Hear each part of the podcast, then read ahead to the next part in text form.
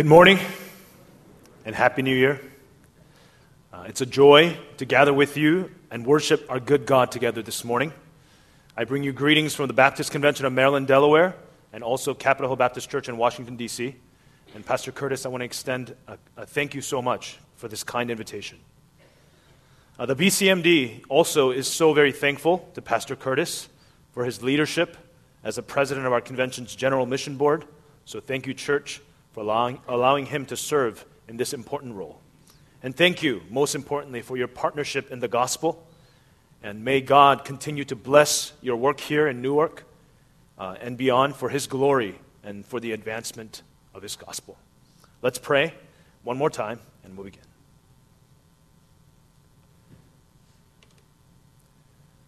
Father, bless the preaching and hearing of your word, not by might, nor by power, nor by man's eloquence, nor by man's wisdom, but by the Spirit of the living God, convict us to repentance and faith. Awaken hearts and minds to your truth, your will, your way, that we will be more conformed to Christ. Give us ears to hear and eyes to see more of our sin and our desperate need of you. Draw unbelievers to yourself and grant them the knowledge of your immeasurable love and grace. Decrease us and make much of your Son for your glory and for our edification. In Jesus' name, amen. J.C. Ryle, a 19th century pastor and author, said, Tell me what are the prayers of a man, and I will tell you what the state of his soul is. For prayer is one's spiritual pulse. So I want to ask you this morning what are you praying for in 2018? I ask because I am most certain, or at least I hope so, that along with all your other New Year's resolutions, growing spiritually would be one of your goals for the new year. Unfortunately, according to Forbes magazine, the odds may be against you. I read in an online article that 40% of Americans make New Year's resolutions. And just as a comparison, about one third of Americans watch the Super Bowl. So we're talking about lots of Americans who make lots of New Year's resolutions. But despite all the good intentions, only a tiny fraction of us keep our resolutions. The article says in one uh, university's research, it suggests that just 8% of people achieve their New Year's resolutions. That's a pretty high failure rate and a very low success rate. So, if you desire spiritual fitness this year, what should you do?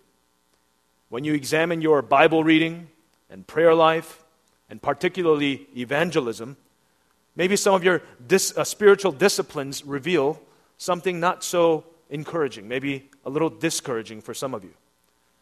But lest you think that I came to bear bad news only, be encouraged because you are not alone in your endeavor. When it comes to spiritual matters, the Bible reminds us in Philippians 1 6, I am sure of this, that he who began a good work in you will bring it to completion at the day of Jesus Christ. Amen? And I have good news for you because this is Paul's prayer in our passage this morning. Paul prays for you. God wants you to be strengthened in your faith. This is what the Bible calls us to be strong and powerful Christians. So I want to encourage you and challenge you, Ogletown Baptist. In 2018, seek strong faith, pursue powerful faith. Because I want to show you from our text that there is a direct relationship between the measure, the size, the amount, the degree, the strength of our faith, and God's glory. Strong faith, powerful faith, is biblical faith that glorifies God. Maybe for some, asking uh, to measure your faith or someone else's faith seems rude or legalistic.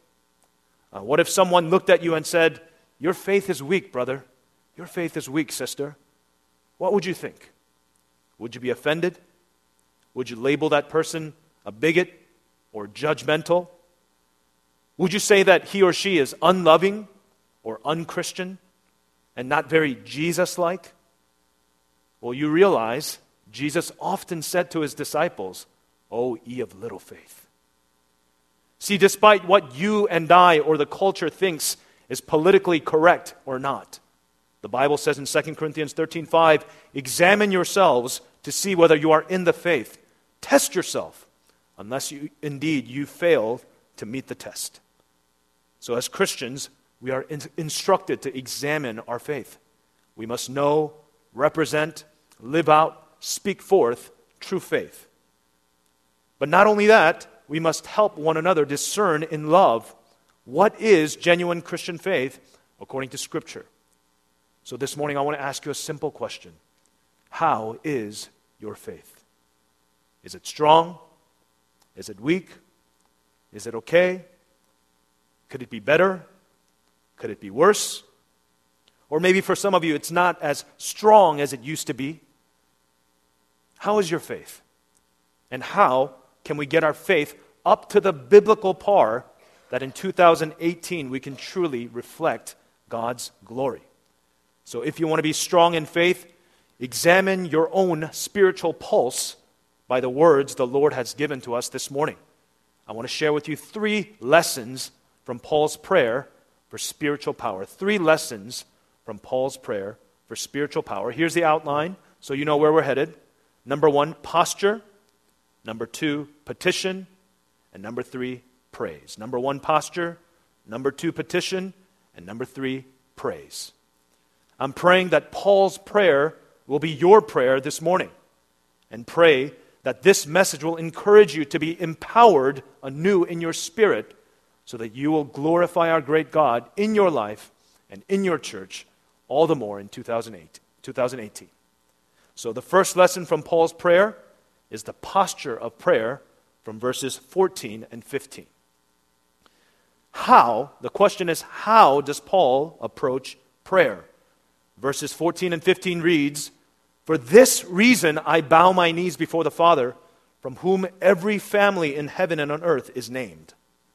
Paul begins his prayer with, For this reason. And naturally, you have to ask, For what reason?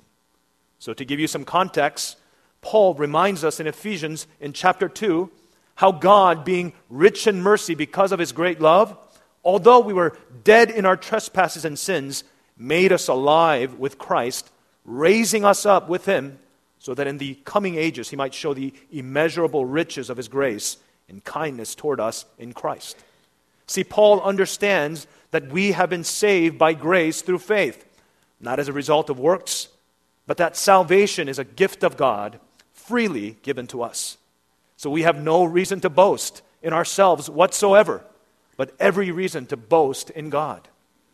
Paul recounts uh, to and through the believers in Ephesus of the reality that once they too were separated from Christ, having no hope and without God.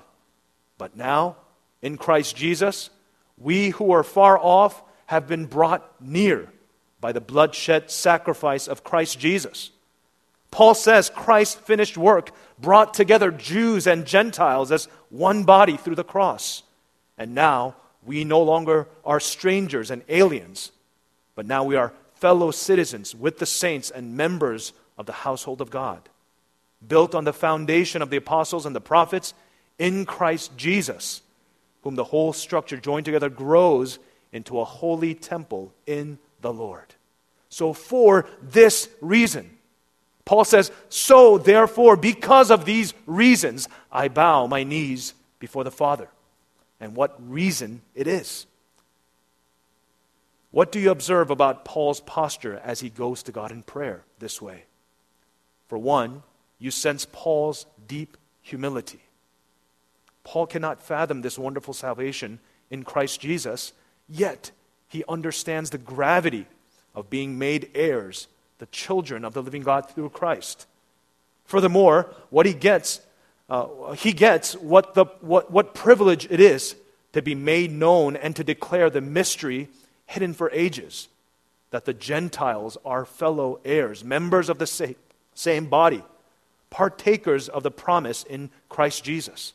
That's why Paul approaches God in deep reverence and humility, bowing to him in prayer prostrate in worship, which was the unusual way Jews would pray during that day because they would pray standing up. See, Paul gets it, you see. He knows who he is, and he knows who he is. That he is God, that I am not. And that's why he is on his knees. He is humbled. But another posture we see in Paul's prayer is one of confidence. Paul says, I bow my knees before the Father, from whom every family in heaven and on earth derives its name. Brothers and sisters, how blessed are we to be able to call the King of Kings and Lord of Lords, the Creator of the universe, the Alpha and the Omega, our Father. To approach the throne of grace with confidence, with no condemnation. Isn't that an amazing thing? Isn't that an awesome reality? I love uh, that my f- uh, five year old daughter, Katie, uh, is so unashamedly bold about her, re- about her request for toys. Uh, yesterday, our family arrived in Delaware early in the afternoon, and we needed to pick up a few things at Target, and uh, we wanted to kill some time before dinner, so we were walking around the mall. It's a huge mall. Um, and there it was, as we were walking through the mall, the Disney store. And uh, how can you uh, walk by the Disney store with a five year old and not go inside, right? So Katie, wide eyed with excitement, began looking around. And before I knew it, she found a toy that she liked. Actually, she found several and told me to choose which ones uh, are options for her. So, particularly, she picked Princess of Elena Avalor. And I particularly like this uh, toy because it was only $11 on sale. she wanted it. And I said, But Katie, you got a toy yesterday. Because in our house, whenever you get a blue in kindergarten for good behavior, we, we give her a treat or a prize.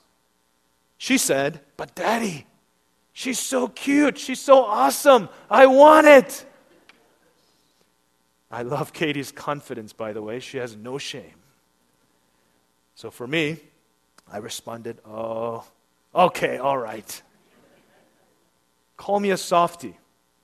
But how can I say no to my daughter? You can say I'm spoiling her. You can say that I'm a bad parent. But what wouldn't I buy her or give her if I'm able to give her? If she will be happy. If it isn't bad for her, like too much candy or ice cream, and you can counsel me later on parenting later. But come on, she's my daughter, right? I love her more than I love myself. And I haven't had the opportunity to try, but given the chance, I think I would die for her. She's my baby. In the same way, the Bible says in Matthew 7, 7 11, if you then who are evil know how to give good gifts to your children, how much more will your Father who is in heaven give good things to those who ask him? Psalm 84 11 says, No good thing does he withhold from those who walk uprightly, those who are in Christ Jesus.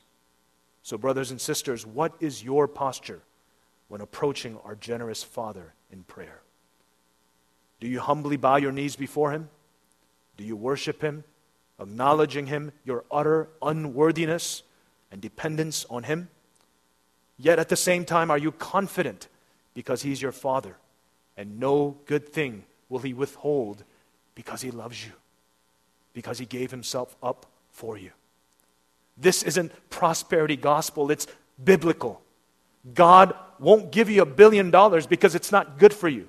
He'll say no if it doesn't prosper you in holiness. He'll say wait if it helps you develop, uh, helps you and develops you and grows you, just as a loving father who cares for, for his children does. Amen.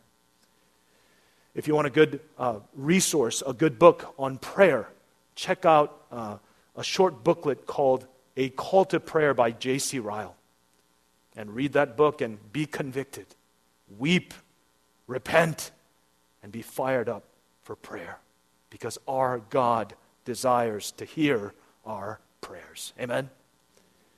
If you're not a Christian here this morning, we want to welcome you. Thank you so much for coming here. We invite you to continue to come. There's no better place we rather you to be on a Sunday morning. I really sincerely pray that you will find a warm and loving community here at Ogletown Baptist. But I wonder if you know such a benefactor in your life, like our Heavenly Father, who gives without measure, who loves without limit, giving up even his own Son to die, that you might receive the riches of his glory. Maybe your earthly father has been generous to you, but can he save you from your sins? Can he make right your brokenness and shame? Can he forgive the sins of your past, present, and future? No man or woman can expect to be saved who does not pray. So if you're not a Christian, plead that you heard he is a generous Father who is merciful and gracious, and ask him to save you today, this morning. If you want to find out more, please some, uh, speak to someone who is smiling next to you, and perhaps, uh, or p- perhaps one of the pastors, and I'm sure they'll be very glad to speak to you more about this Savior, Jesus Christ. Uh, second lesson is the petition of Paul's prayer. The petition of Paul's prayer, verses 16 through 19. Here we see what, what Paul prays for. So there's three subpoints here within this point. So first, what does Paul pray for? Number one, Paul prays for power. Power. Verses 16 through the first part of 17 says that according to the riches of his great glory, he may grant you to be strengthened with power through his Spirit in your inner being, so that Christ may dwell in your hearts through faith. Paul prays for you to be a powerful Christian. Not just a Christian by name, not just a Christian on Sundays, not just a Christian by title, pastor, elder, deacon, youth leader, not just a Christian when things are easy, but a true Christian, Christian from the inside out. So, how do you get there, you may be asking? How can we obtain such a strong spiritual state?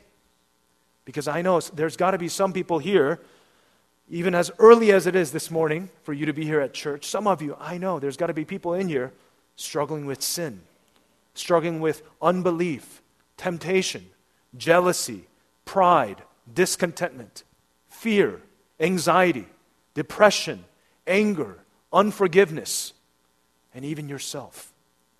Maybe you're thinking a strong Christian and me, that just doesn't go together. A humble Christian, a, a struggling Christian, a trying Christian, a growing Christian. Yeah, that, that's more me. But a strong, powerful Christian, I don't think I'm there quite yet.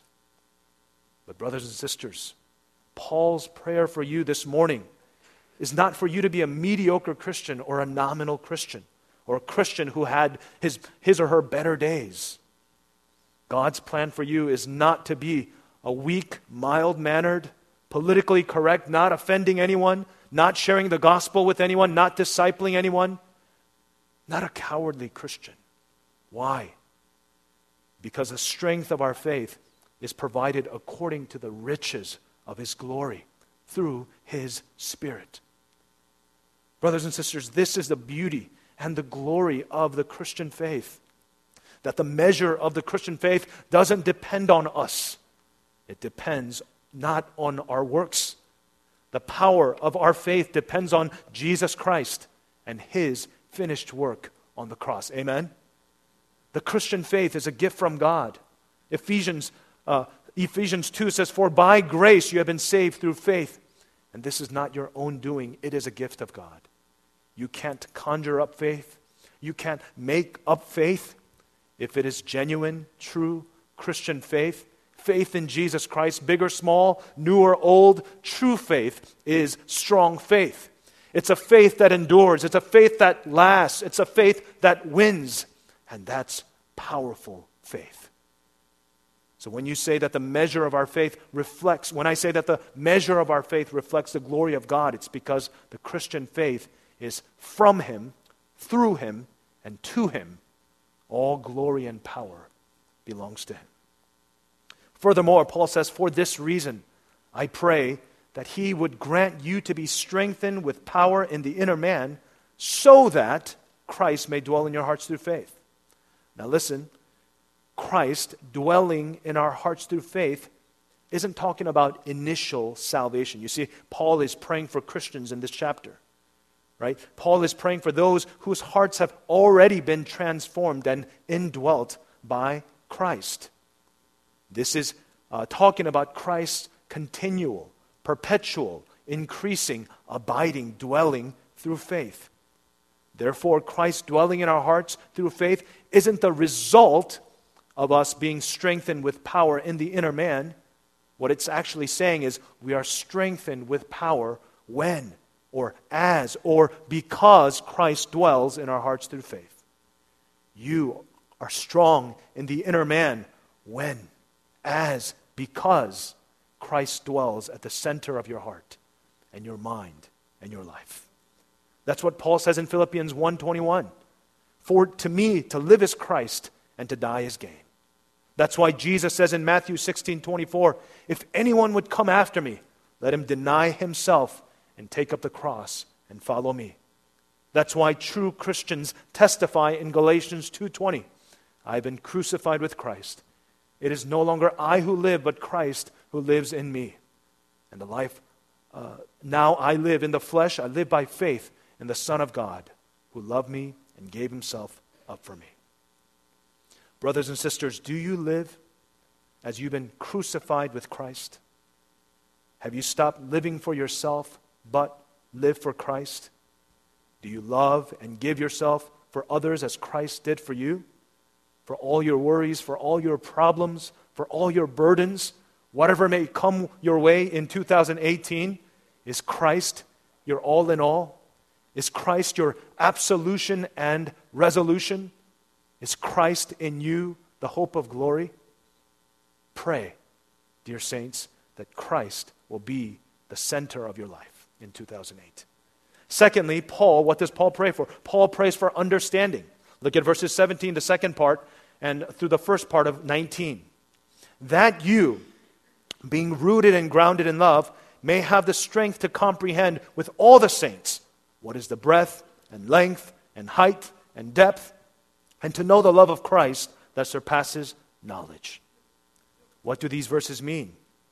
Paul is praying that you, being grounded and rooted in love in Christ, the solid rock, the firm foundation, and the cornerstone, may have strength to comprehend or understand with all the saints what is the breadth and length and height and depth and to know the love of Christ that surpasses knowledge. So, so, so, so listen here, read this here, right? Paul is praying that we would know the unknowable. He is praying that we would know a love that surpasses knowledge. Yes, Paul prays that God would grant such knowledge for our strengthening and our power. So, how do we understand this unknowable knowledge? I like how the NIV translates this word comprehend in that verse as the word grasp. Grasp.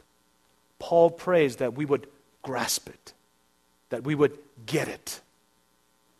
Christians, isn't your prayer for those who do not yet know Jesus that they would grasp, that they would grasp a knowledge that surpasses knowledge? See, it's a knowledge we, in our finite, sinful, depraved minds, cannot grasp on our own. It's only granted by God's gracious revelation of Himself. And thankfully, God is in the business of making Himself known. He is not hiding in creation. He is not silent in history. God speaks in nature, revealing His power and order and beauty and creativity. But not only that, He has given us His life giving, life transforming word in the scriptures. Hallelujah. What then is the breadth and length and height and depth of the love of Christ? It is the gospel. Every aspect of His gospel is incomprehensible. In fact, it's outright offensive to the natural mind. That good news that God, who is holy and just, created all things in love for His own glory and for our pleasure. That man, when they were tempted by Satan, chose to trust himself, wanting to be a God unto himself, deliberately disobeying God's word. As a result, man was separated from God, completely helpless and incapable of saving himself from the vain and dissatisfying power and curse of sin. But that God, in his mercy, had a plan from the very, very beginning to redeem man and forgive man for their sins. How did he do that?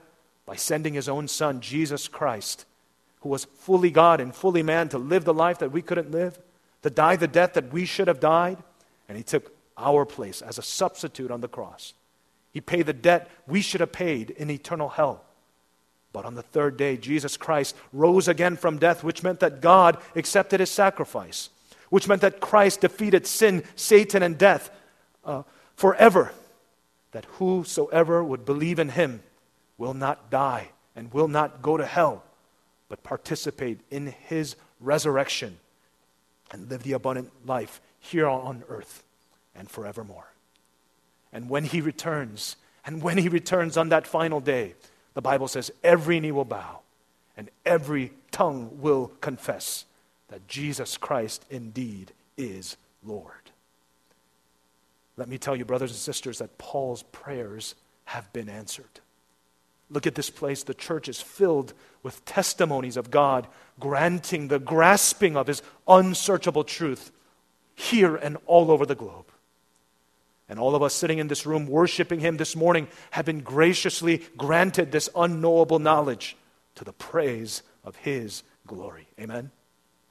Bryan Chapell says, God's love is as long as eternity, eternity past, wide as to include all the nations, so high as to ring praises from angels in heaven, and so deep as to cancel the claims of hell on our souls.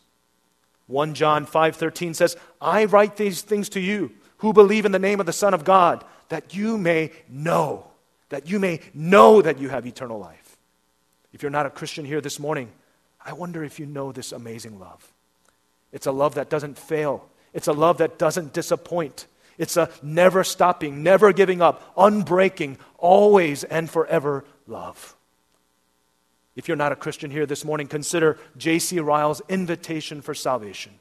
He says, Believe in the gospel of Jesus this morning and tell him that you heard that he receives sinners and that you come to him on the faith of his own invitation. Tell him that you put yourself wholly and entirely in his hands. Tell him that you are vile and helpless and hopeless in yourself, except that he saves you and you have no hope of being saved at all. Friend, will you receive Jesus as Lord and Savior and believe in the Lord Jesus Christ and His good news today? Christians, are you regularly, intentionally sharing this gospel in your workplace, with your family, and your neighbors? Do you make yourself available to study or read the Bible with friends and family and, and, and people that want to get to know Jesus better? Do you make a priority to uh, pray the gospel? Uh, praying the gospel will go forth through missions through the world, particularly in places where there is little or no access to the gospel. Brothers and sisters, I want to encourage you continue to pray for gospel understanding throughout the world. Third and final subpoint, Paul prays. What does Paul pray for? Paul prays for filling and maturity. Look at the second part of verse 19. It says, That you may be filled with all the fullness of God. What does it mean for someone to be filled with all the fullness of God? Paul explains what he means later in Ephesians 4 12 and 13. It says, Equip the saints for the work of the ministry. We're building up the body of Christ until we all attain to the unity of faith and of the knowledge of the Son of God to a mature manhood to the measure of the stature of the fullness of God. So to be filled with the fullness of God means, number one, first thing, is God's dynamic activity working in you. It's God's work in the life of a Christian through the Spirit, making you holy and more like Christ. Hebrews 12, 2 says, Jesus is the founder and the perfecter of our faith. It's the biblical concept of already but not yet. What I mean is, you are saved, but he says, the Bible says, work out your salvation with fear and trembling. The Bible says, You are forgiven, but, but it says, Repent of your sins and believe in the gospel and obey my word. The Bible says, You are holy, but it says, Be holy as I am holy. See, already, but not yet, is a glimpse of God's glory in the life, ministry, and testimony of the Christian. It's Him empowering you to humility, to abiding, to trusting, to relying, and clinging to Jesus Christ. It's a relationship with Him while we are saved here on earth. It's ultimately what we will experience in heaven more fully the fullness, the completeness of His glory. But even more so, the Bible teaches us that we can experience the fullness of God through the church. I love this. Ephesians 1 22 through 23 says, And he put all things under his feet and gave him as head over all things to the church, which is his body, the fullness of him who fills all in all. The church is his body, which is the fullness of him through our union with the resurrected and exalted Christ, in whom the fullness of deity resides, God's people, the church, possesses this divine fullness. And according to Colossians 1:19 and 2:9, the divine fullness is perfectly found in Christ and it is made visible from him in the church. Paul prays that we who have already been united with Christ would walk in the newness of life and attain this fullness.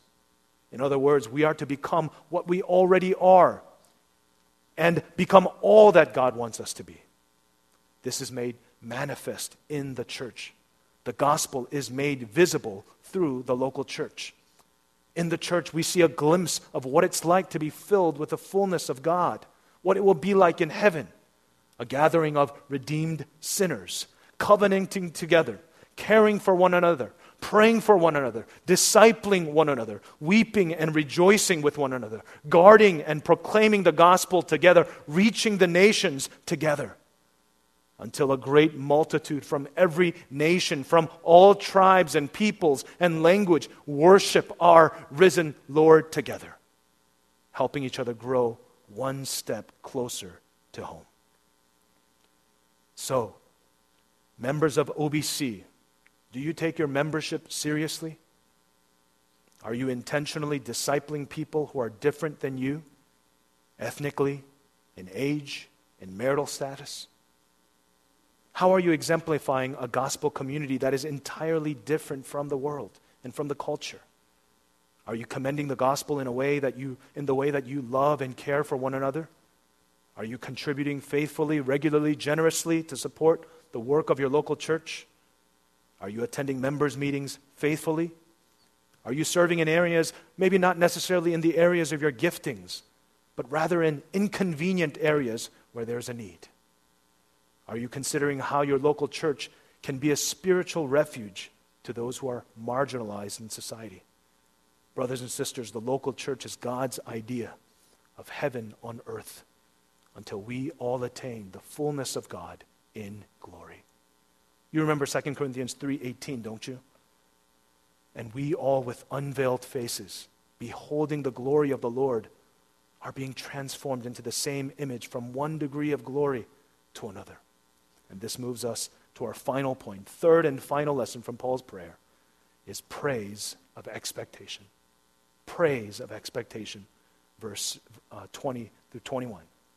Now to him who is able to do far more abundantly than all that we ask or think according to the power at work within us. To him be the glory in the church and in Christ Jesus throughout all generations, forever and ever. Amen. Through Paul's prayer, prayers, we considered three re- lessons on growing spiritually.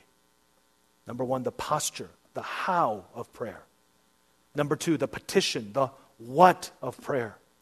And finally, we come to the why. Why do we pray for spiritual growth and strength? Why? The praise. To praise God for His glory. The purpose of why we desire to be spiritually powerful is for God's praise.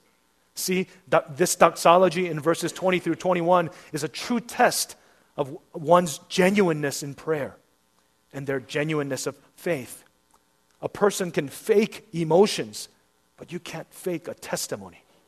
See, for any Christians who have long suffered in prayer, know at the end, it isn't the outcome. Uh, it necessarily isn't the answered prayer, although answered prayers are an awesome and amazing things, right? When God answers our prayers, that's an amazing thing.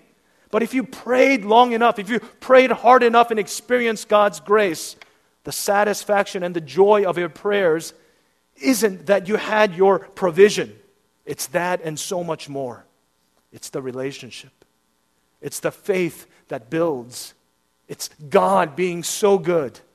It's experiencing afresh that God is real, that God is true, that God is sovereign and faithful and merciful despite my sin and my shortcomings. And you shout out in praise, My God!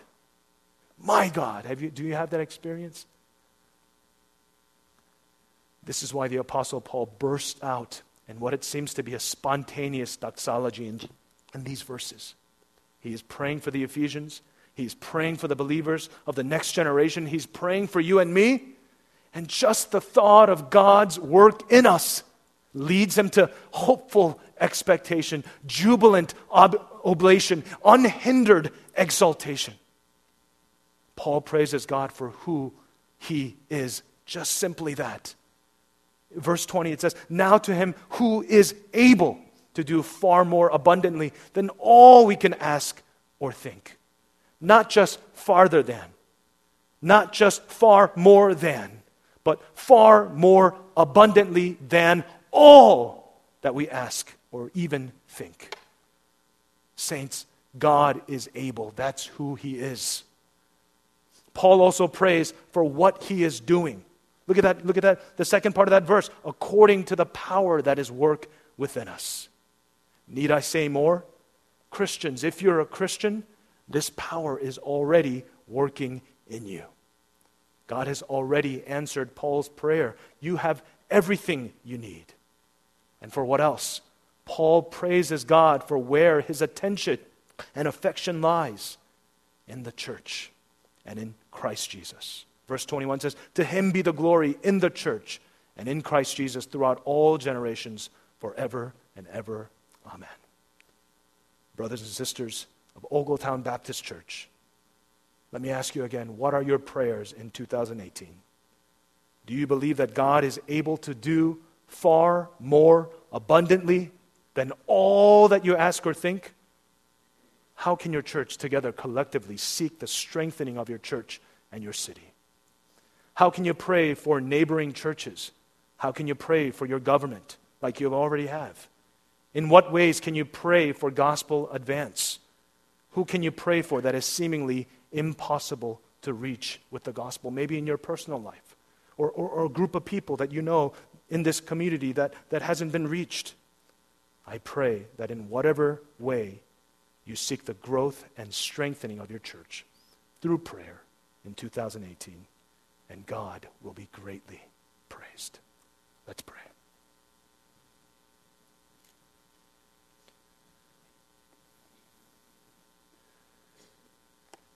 Father, we thank you so much for your word that reminds us prayer is such a gift. Father, by seeing Paul's posture and petition and praise in prayer, Father, we are reminded that we have all we need. Father, what an invitation that you called us to be in a relationship with the King of Kings and Lord of Lords. I pray that you will continue to bless the ministry of Ogletown Baptist Church and that through this church's prayer, that the kingdom of God will advance for your glory and for the edifications of churches here, near, and far, for your glory until you return. In Jesus' name.